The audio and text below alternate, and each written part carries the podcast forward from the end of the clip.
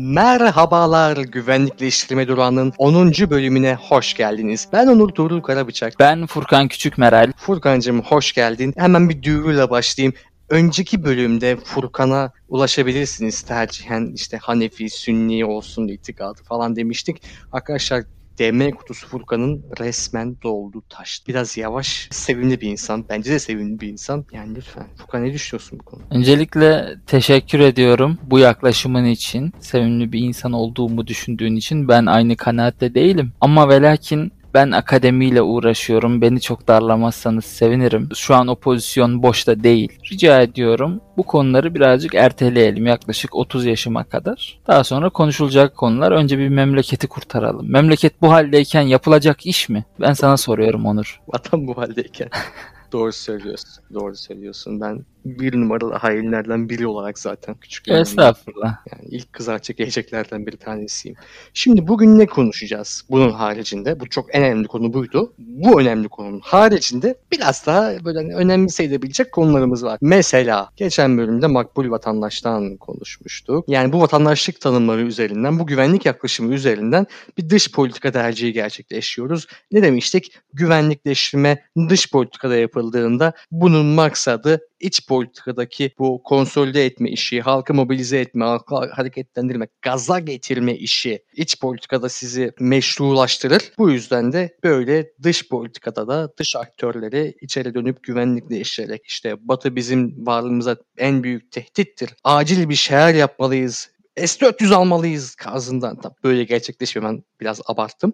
Yapılıyor demiştik. Bu konuda şimdi birazcık Furkan'a şunu soracağım. Ya Furkan bir Avrasyacılık, NATO'culuk tartışması döndü gidiyor. Türkiye'nin Avrasyacı bir güvenlik yaklaşımında olduğu söyleniyor. Ya sen ne diyorsun buradaki güvenlikleştirmenin rolü ne? Ne oldu da bu söylemler çık ya da Vatan Partisi'nin söylemi yerleşti günümüzde. Teşekkür ediyorum Onur. Şimdi dinleyicilerimizin de bildiği üzere daha önceki bölümleri dinledilerse orada biz bir Orta Doğu yaklaşımından bahsetmiştik. Bunun detaylarına inmeyeceğim zaten biliyorsunuz. Batıcılık hadi Atlantikçilik diyelim. Perinçekçi bir ağızla konuşmamız gerekirse. Şimdi bu Atlantikçilik karşısında yeni Avrasyacılık diye bir bizim güvenlik yaklaşımımız var. Tabii ki güvenlik yaklaşımı olduğu da bence tartışmalı bir konu. Bunu da yazmayı düşündüğüm makalede, şu an üzerinde çalıştığım makalede zaten ben tartışmayı düşünüyorum. Ama burada bunun bir güvenlik yaklaşımı olarak kabul edelim, varsayalım öncelikle. Şimdi şöyle bir iddia var. Diyorlar ki Türkiye özellikle 2016'daki darbe girişiminden sonra bu Orta Doğu yaklaşımından yeni Avrasyacılık yaklaşımına kaydı. Bu yeni Avrasyacılık yaklaşımının böyle genel çizgileri nelerdir? Normalde biz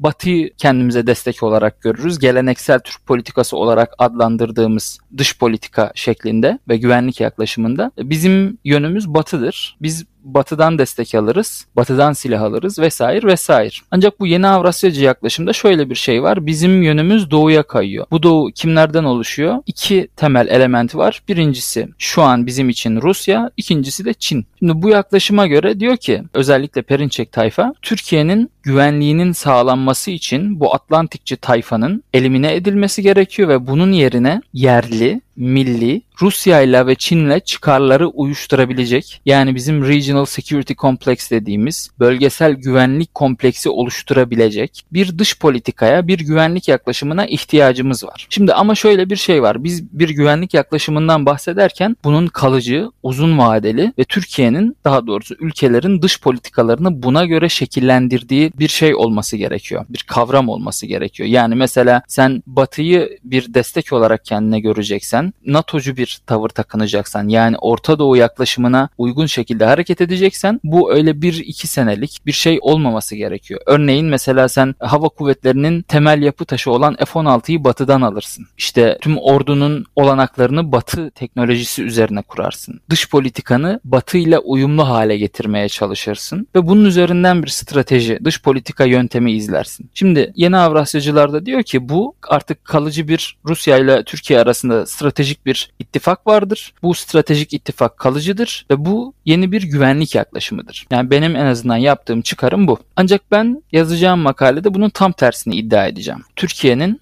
Rusya ile veya Çin'le bir stratejik ittifakının olmadığını, bunun kalıcı bir güvenlik yaklaşımı olmadığını, tam aksine yalnızca geçici 2016 darbe girişiminden sonra çeşitli sebeplerin sonuçlandırdığı ve geçici olan pragmatik bir dış politika aracı olarak kullanıldığından bahsedeceğim Rusya ve Çin'in. Şimdi burada benim bazı sunduğum argümanlar olacak. Nelerdir bu argümanlar? Şimdi eğer ki siz bir ülkeye sizden daha büyük bir ülkeyle çıkarlarınızı uyuşturmak ve bu ülkenin güvenlik yaklaşımıyla kendi güvenlik yaklaşımınızı benzer hale getirerek çıkarlarınızı korumak istiyorsanız öncelikle bu ülkeyle veyahut ülkelerle çıkar çatışmalarınızın olduğu noktaları azaltmanız gerekiyor. Ancak Türkiye ile Rusya arasında böyle bir durum yok. İsterseniz örnekleri sayalım. Şimdi 2011'den sonra malum Türkiye muhalifleri destekledi Suriye'de. Şimdi Suriye'de Rusya ise Esed rejimini destekledi. Birincil olarak bir iç savaşın yaşandığı ülkede siz direkt olarak savaşan saflardasınız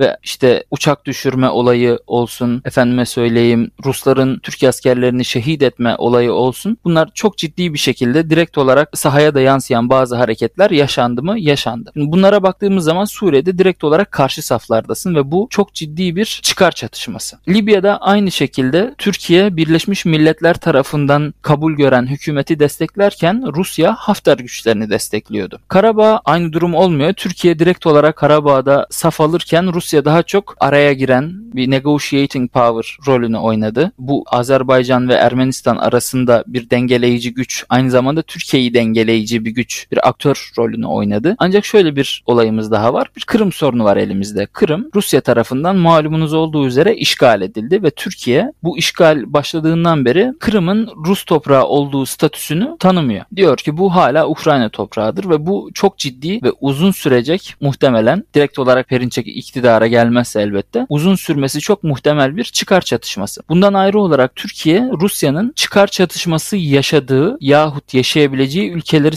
silahlandırıyor. Mesela Azerbaycan'ı dronlarla silahlandırdı. Ukrayna'yı aynı şekilde silahlandırdı. Polonya'yı silahlandırdı. Bu silahlandırmaktan kastım tabii ki Bayraktar TB2 silahlı insansız hava araçlarının satışı. Bunları direkt olarak stratejik bir silah olarak görmüyorum tabii ki. Direkt tehdit değil. Çünkü şöyle bir durum var. Ufak bir detay vermek gerekirse bu silahlar katmanlı hava savunma dediğimiz daha sağlam Rusya'nın ki Rusya'nın hava savunması gibi sistemlere karşı test edilmedi henüz. E, genelde çok fazla hava savunma sisteminin, katmanlı hava savunma sisteminin bulunmadığı sahalarda test edildi ve bu sahalarda başarılı oldu. Ancak katmanlı hava savunma sisteminin olduğu yerde cevap vermek çok kolay değil. Onur sanırım sen bir şey söyleyeceksin. Ve tabii uygun fiyatlara verildi. Evet. Çünkü zaten maksat donatmak, stratejik olarak davranmaktı diyelim devam et. Evet, teşekkür ediyorum Lemen için. Şimdi bu örneklere bakarak biz diyoruz ki Türkiye Rusya ile bölgedeki pek çok konuda aslında karşı saflarda. Bu ne demek? Türkiye bir bölgesel güvenlik kompleksi kurmak isterse bunu Rusya ile yapması çok kolay gözükmüyor. Şöyle bir argüman geliyor bunun karşısında. İşte Türkiye Rusya'dan S-400 aldı ve bu S-400 satışı stratejik ittifakın bir sembolü. Hayır arkadaşlar değil. Ne kadar yüksek miktarda olursa olsun bir silah satışı tek başına bir stratejik ittifakı imlemez. Bunun olması için ülkelerin kendi çıkarlarını birbirlerinin çıkarlarıyla bir noktada yakınlaştırmaya çalışması ve kendilerinden de gerekli yerlerde taviz vermeleri gerek. Ancak biz bunu görmüyoruz. Dolayısıyla ben diyorum ki bu dönemsel bir ittifaktır. Kesinlikle bu dönemsel ittifak olduğunu imler S-400 satışı ama bunu stratejik ittifaka yani güvenlik yaklaşımında Türkiye'nin güvenlik yaklaşımında bir kaymayı imlemez. Bunun için bizim çok daha fazla doneye ihtiyacımız vardır. Peki Furkan bu dediklerinin bugün bu Avrasyacı amiraller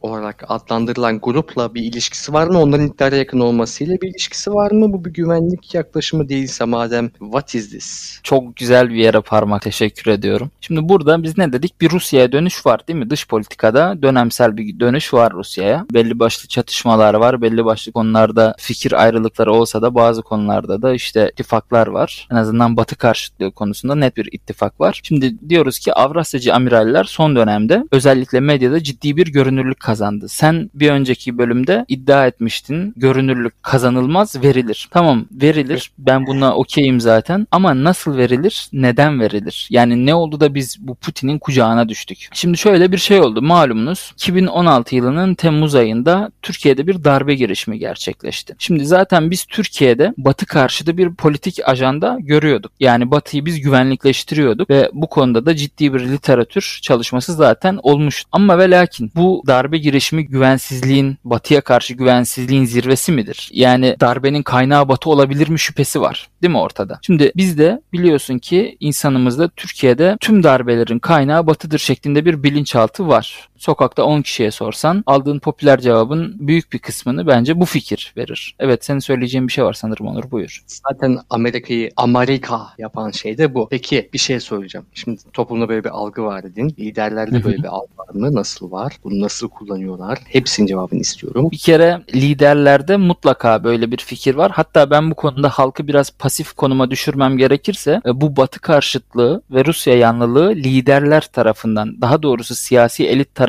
pompalanarak bugünkü e, ciddi haline getiriliyor. Yani normal şartlar altında Türkiye'de çok fazla Rus muhibbi, Çin muhibbi bulmak mümkün değil bence. Ama bu bir inşa süreci olduğu için elit bunu böyle bir framing, böyle bir çerçevelendirme sürecinden geçirdi ve halkta böyle bir fikir e, oluşmasına sebep oldu diyebiliriz diye düşünüyorum. Evet. Mitleştirdi. Elit bunu mitleştirdi. Peki bu bilinçlenme solcuların bahsettiği bir bilinçlenme mi? Hayır. Bu kesinlikle araçsal bir bilinçlenme. Şimdi bunun sebeplerinden birisi bir kere girişim sonrası hükümetin batıdan beklediği desteği görmemesi ya da işte batının bekle ve gör politikası sonucu geç bir destek görmesi. Şimdi böyle bir şey olduğu zaman hükümetin zaten şimdi iki argüman var. Ben önce senin argümanını söyleyeceğim. Daha önce bu konuyu konuştuğumuz için. Daha sonra benim önceden düşündüğüm argümanı söyleyeceğim. Şimdi sen burada ne iddia ediyordun? Sen söyler misin? Yani bu hükümetin hareketleri bu desteği görmediği için mi yoksa aslında politik ajandasına uyum sağladığı için mi kullanılıyor? Şahsen ben bu argümanına evet bir kanıt var doğru. Geç geldi. Buna içerledi. Buna içerleyen söylemlerde bulundu hükümet. Fakat ben bunun bir sebep olduğuna ve bunun üzerinden yola çıkıldığına inanmıyorum. Bunu ontolojik olarak salıyorum. Böyle bir şey yok diyorum aslında yani. Zaten böyle bir güvenlikleşme teamülü vardı. Hükümetin iç politikadaki çıkarlarına uygundu ve eğer Batı'yı güvenlikleştirirsek Rusya'ya kayışımızı, Doğu'ya kayışımızı daha gerçekleştirebilirdik. Bunun için de uygun aktörleri seçtiler. İşte Doğu Perinçek ve ekibi, TSK'da da böyle bir ekip vardı. Bunları aldılar. Bunun sebebi geç gelen mesajlar değildi diyorum. O mesajları biraz sebep olarak yaratmaya, meşrulaştırmaya çalıştılar. Ee, öncelikle şunu söyleyeyim. Ben normalde bu desteğin geç gelmesinin bu güvensizliği zaten var olan ve zirvede olan bu güvensizliği iyice kemikleştirdiğini ve bu yol üzerinden de Batı'nın iyice güvenlikleştirilip Rusya'ya kayıldığını iddia etmek üzereyken Onur dedi ki ya bir dur böyle bir ajanda zaten vardı ve bu ajanda üzerinden bu kullanıldı ve elit bunu araçsallaştırdı. Siyasal elit bunu araçsallaştırdı dedi. Evet arkadaşlar hangimiz desteklediğinizi ete yazın. Eğer yeteri kadar katılıma ulaşırsak Furkan'la ben kafes dövüşü yapıp bunu şey yapacağız. bu arada e, ben de Onur'u destekliyorum bu konuda. Onur'un argümanı benim fikrimi değiştirdi ve bence e, benim söylediğimden daha gerçekçi bir argüman. Şimdi bu noktada bir... Şöyle düşünmüyorum.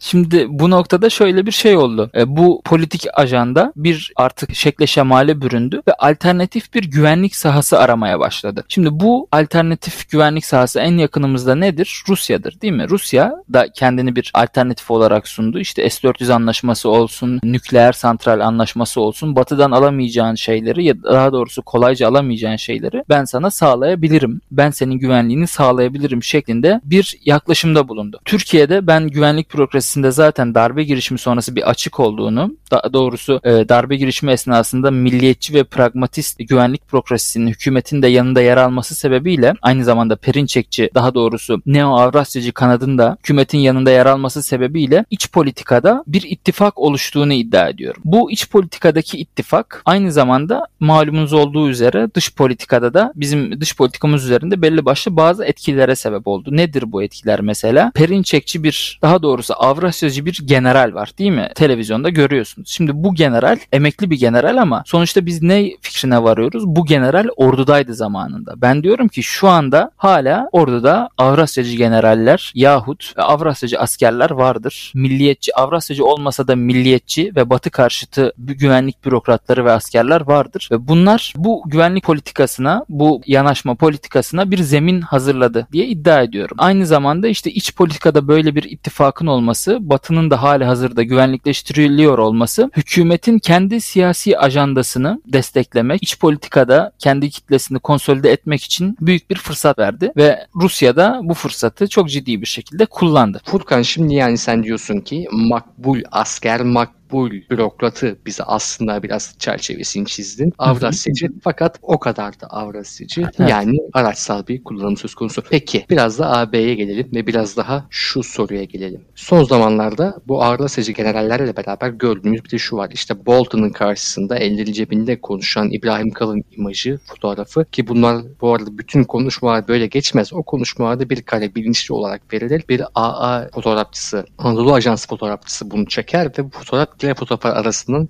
bilerek seçilerek bu olur. Bu servis edilir medyaya. Bu işler evet. böyle geçer. Geçtiğimiz günlerde Biden'la Erdoğan arasında yine böyle bir yine fotoğraf durumu olmuştu. Fakat bu kez enteresan daha farklı yayınladılar. Bu bir politika, dış politika şeklini almaya başladı. Tabii iç politikaya daha çok yönelik. Bunu soracağım sana. Yani AB'yi güvenlikleştiriyoruz. ABD'yi güvenlikleştirdik. Brunson meselesi çok net bir şekilde. Trump ABD'sini. Bununla bunun arasında bir ilişki var mı? Bu anlattığın makbul generallerle arasında bir ilişki var mı? Bunu soracağım. Tabii ki. Şöyle bir ilişki var. Siz eğer ki bir güvenlik yaklaşımından uzaklaşıyorsanız, atıyorum Orta Doğu güvenlik yaklaşımından uzaklaşıyorsanız ve içeride bir değişime gidecekseniz bunu meşrulaştırmaya ihtiyacınız var. Şimdi Avrupa Birliği'ni güvenlikleştiriyorsan yani bir şeyi alçaltırken diğer bir şeyi yükseltmen ve buna da kendi meşru sebeplerini oluşturman lazım. Dolayısıyla bu Avrupa Birliği'nin güvenlikleştirilmesi ve bu esnada Avrasyacıların yükselmesi, Avrasyacı generallerin ya da Neo Avrasyacı düşüncenin, Avrasyacı demek de yanlış, Neo Avrasyacı aslında bu, yükseltilmesi, bu dış politikanın araçsallaştırılması esnasında bizim sadece buna halk nezdinde bir meşruiyet kazandırma çabamızdan ibaret. Yani politik elitten bahsediyorum. Tabii ki ben politik elite dahi dahil değilim ama sonuçta Türkiye Cumhuriyeti'nin politik eliti. Bizim çocuklar, bizim elitler. Evet, evet. Tam olarak öyle. Bizim çocuklar. Bu arada onunla ilgili aklıma bir şey geldi az önce. Diğer programda söylemeyi unuttuk ama Merih'in bu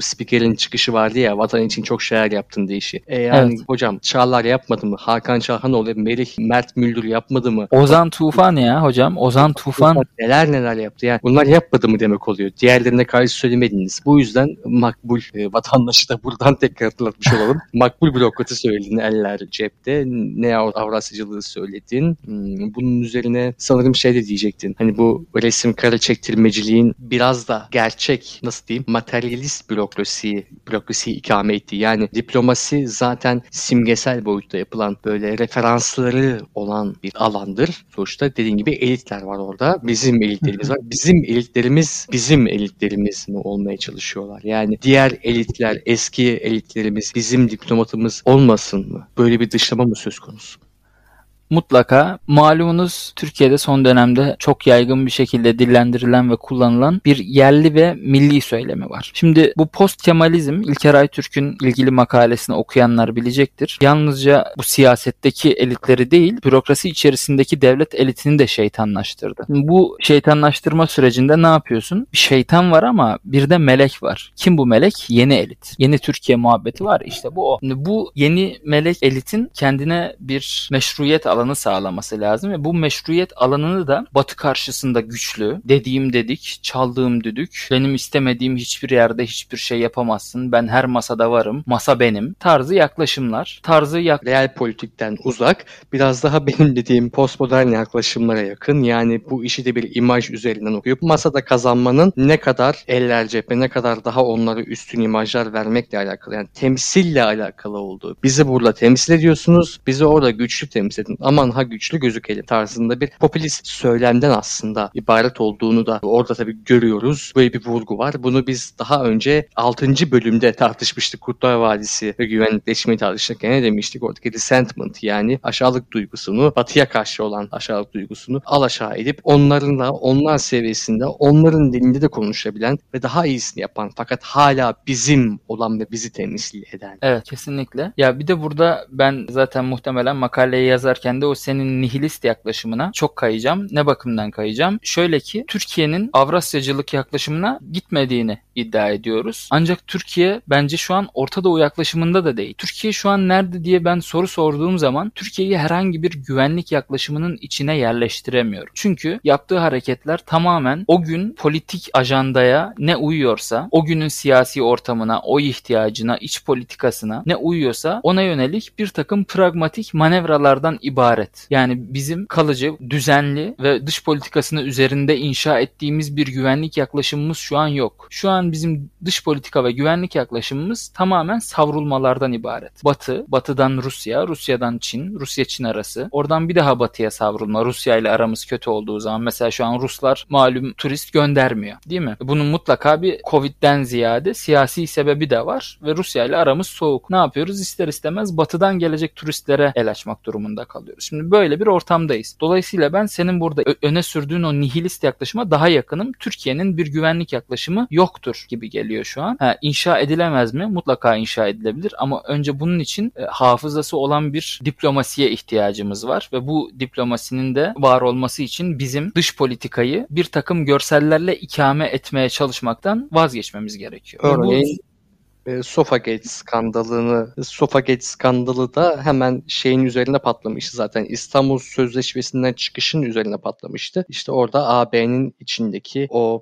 hiyerarşi durumunu çözülmemiş bir sorunu uyandırdığımız, yeni hatırlattığımız ve bunun üzerinden nasıl da Abdülhamit vari bir dış politika izlediğimiz konuşuyordu. Yine bir diziye atıp yapılmıştı orada ve orada yine önceki bölümde hemen 9. bölümde söylediğimiz makbul vatandaşlar baskısıyla veya o doğrultuda İstanbul Sözleşmesi'nden çıkışımızda da bu bağdaştırılmıştı. Hemen arkasından gelmişti. Çünkü von der Leyen kadın yöneticiyi ne yaptı? Cumhurbaşkanı protokolü onu bir aşağıda gösterdi ve men's talk tarzı bir kıvama evrilmişti. Buradan gördüğümüz gibi iç politikada da zaten gösterilecek bir imaj olduğu için aşağı durması gereken kişinin kadın olduğunu seçmeleri tesadüf değildi. Lütfen devam et. Teşekkür ediyorum. Ya dediğim gibi elimize ne fırsat geçerse o günün şartları bize neyi gerektirir gerektirirse dış politikada öyle davranıyoruz. Mesela işte dediğin gibi bir Sofagate skandalı oluyor ve bu skandal her nasılsa bizim İstanbul Sözleşmesi'nden çıkışımızı meşrulaştırıyor. Hem içeride hem dışarıda. Tabii ki öyle sunuluyor meşrulaştırıyor derken sahiden bunun meşru bir karar olduğunu kesinlikle iddia etmiyorum. Ama bizim buradan çok fazla da uzaklaşmadan artık programı da bitirirken bu militarist çocuklara, bizim çocuklara bir geçiş yapmamız lazım. Kısaca istersen. Lütfen. Şimdi biz dedik ki bir vatandaşlık formülü var. Bu vatandaşlık formülü Suriye politikası üzerinden anlatmamız gerekirse bizim çocuklar, bizim militarist çocuklar üzerinden şekillendi diyebiliriz. Bu kafa yapısı nasıl şekillendi? Önce birazcık bundan bahsedelim. Daha sonra da yavaştan bitiririz. Şimdi Türkiye malum 2011'deki Suriye İç Savaşı'nın başlangıcından sonra Neo-Osmanlıcı, irredentist yani yayılmacı, kendi iradesini farklı devletler ve farklı toplumlar üzerinde ikame edici bir konuma yerleşti. Daha doğrusu kendini bu şekilde ifade etti. Şimdi bu kafa nasıl oluşturuldu? Bir imparatorluk imparatorluk bakiyesi düşüncesi vardı zaten Türk sağında uzun süredir var olan. Ancak bu kimler eliyle sahneye sürüldü? Bizim bunu biraz konuşmamız lazım. Malum daha önceki bölümlerde Kurtlar Vadisi Pusu'dan ve popüler kültürün bu fikirlere etkisinden bahsetmiştik. Ama bunun yanına benim bazı eklemeler yapmam gerekiyor diye düşünüyorum. Ben de o, o dönemler çok ciddi bir şekilde çocukluğunda etkisiyle takip ettiğim için bu hamasi söylemleri belli başlı bazı şeyler okumuştum ve bu bu dönemde bu fikirleri takip ediyordum. Selman Kayabaşı ve Burak Turna'nın romanları işte Metal Fırtınadır, Türkiye Amerika yeniyor vesaire. Bunlar işte bu tarz romanlar sosyal medyada geniş kapsama ulaşan bu bir takım troll hesaplar mesela işte Bisimit'tir, Mert Adaş vesaire hesapların ortaya koyduğu bir kimlik var. Nedir bu kimlik? Türkiye genişleyecek, Musul'u, Kerkük'ü, Halep'i alacak, Karabağ'ı işgalden kurtaracak, sınırları genişleyecek artık bu sınırlar bize dar geliyor aslanım, ümmete dönüş yapacağız, daha doğrusu ümmetin tekrar koruyucusu olacağız şeklinde bir takım argümanlar, bir takım öneriler öne sürülüyordu ve bu aslında kısmi olarak da gerçekleşti denilebilir. Malum Türkiye bugün Irak'ta, Irak sınırının içerisinde bir takım operasyonlar gerçekleştiriyor. Musul'da Başika'da üssü var. Türkiye Halep'te var, Halep'in kuzeyinde. işte Fırat'ın batısında var, Fırat'ın doğusunda var. E, Libya'ya müdahale etti ve bir noktada sahiden Birleşmiş Milletler'in desteklediği hükümetin düşüşünü engelledi. Ve Karabağ'da, Karabağ'ın geri alınmasında ciddi bir askeri yardımda bulundu denilebilir. Dolayısıyla insanların bilinçaltına aktarılan bu bu olaylar bir takım fiillerle de desteklendi. Şimdi bunlar desteklendiği zaman insanlarda şöyle bir görüş ortaya çıktı. Ya bu romanlar işte efendime söyleyeyim sosyal medyada yazılan bu şeyler bir kısmı tamamı olmasa da gerçekleşti. Türkiye sahiden genişliyor, etki alanı genişliyor. Türkiye yeniden bir Osmanlı olacak. İşte bölgenin sahibi olacak, banisi olacak. Efendime söyleyeyim imzalar atıldı. Musul Kerkük bizim, imzalar atıldı. Mekke Medine bizim tarzı kafalar. İşte diyor ki bunlar kısım kısım gerçekleştiriliyor. Belli başlı bazı ertelenmeler olabilir. Çünkü tüm bölge, tüm dünya bize karşı birleşti. Yedi düvel bize karşı birleşti. Topunuz gelin tarzı fikirlerle kendi fikirleri meşrulaştırılıyor ve bu popüler kültürle açılan yol aslında hükümetin politikalarıyla da desteklenerek kemikleşiyor ve bir yeni bir gerçeklik haline alıyor. Şimdi bu gerçeklik rasyonel ve real politikle iç içe geçen bir dış politikanın da yerini aldı diyoruz biz burada. Böyle tamamlayalım istersen ve popüler kültüre de değinmiş olduk. Aynen öyle. Evet arkadaşlar siz siz olun. Milli takımın başına Şenol Güneş'i getirmeyin.